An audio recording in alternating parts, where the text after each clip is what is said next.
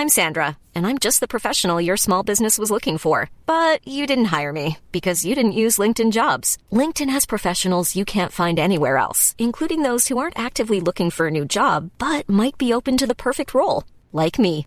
In a given month, over 70% of LinkedIn users don't visit other leading job sites. So if you're not looking on LinkedIn, you'll miss out on great candidates like Sandra. Start hiring professionals like a professional. Post your free job on linkedin.com/people today. I was sitting in Heathrow Terminal 2 last Wednesday, having arrived a couple of hours early for a short flight to Dublin. I'd installed myself in Eat, where I was enjoying a bowl of porridge and doing my emails, when I came upon a link to the latest ad for the Clinton campaign. Normally, I would have ignored it. The US election has become so ugly that the only rational response is to pretend it isn't happening. But as I had time to kill, I clicked on the link, and there was Barack Obama, his handsome face alert and amused, speaking to camera. My greatest strength? Probably that I'm always early. The president went on to explain that he likes to turn up early for every meeting, speech, and press conference. My commitment to being early isn't just good for me, he said. It's good for the nation. It's good for the world. At this, I started nodding so violently that the man next to me looked up to see what was going on. Earliness has almost everything going for it. Being early means you feel in control, or makes others think you're in control, which is the next best thing. It gives you the moral high ground.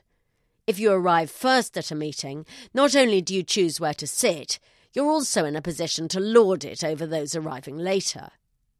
The only time when it's not entirely good to be super punctual is when arriving for a meal at a private house. But in that case, all you need do is walk round the block a few times, by which time you will have built up an appetite for the meal ahead. Earliness is the defining characteristic of my entire family. Both my parents were wildly early for everything. All three of their children and ten grandchildren, even when in the throes of assorted teenage phases, could always be relied upon to pitch up with bags of time to spare for any given occasion. To my knowledge, none of my blood relations has ever missed a plane.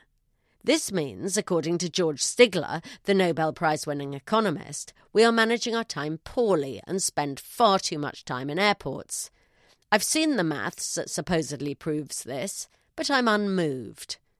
Time spent waiting is not wasted. It's time you have chosen to set aside and is a peaceful period that can be used for reading, making phone calls, and emailing. Moreover, the stress saved by knowing that you'll never have to run down a moving conveyor belt with heavy bags just as flights close has too great a value to be captured by any equation. To see how the famous and successful feel about turning up before the appointed time, I've been leafing through the archives of Lunch with the FT. My impression was that our most self important guests were routinely late, their time, after all, being more important than the time of journalists. I was wrong.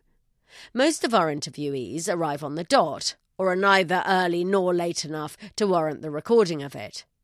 Among the rest, the early outstrip the late by about five to one.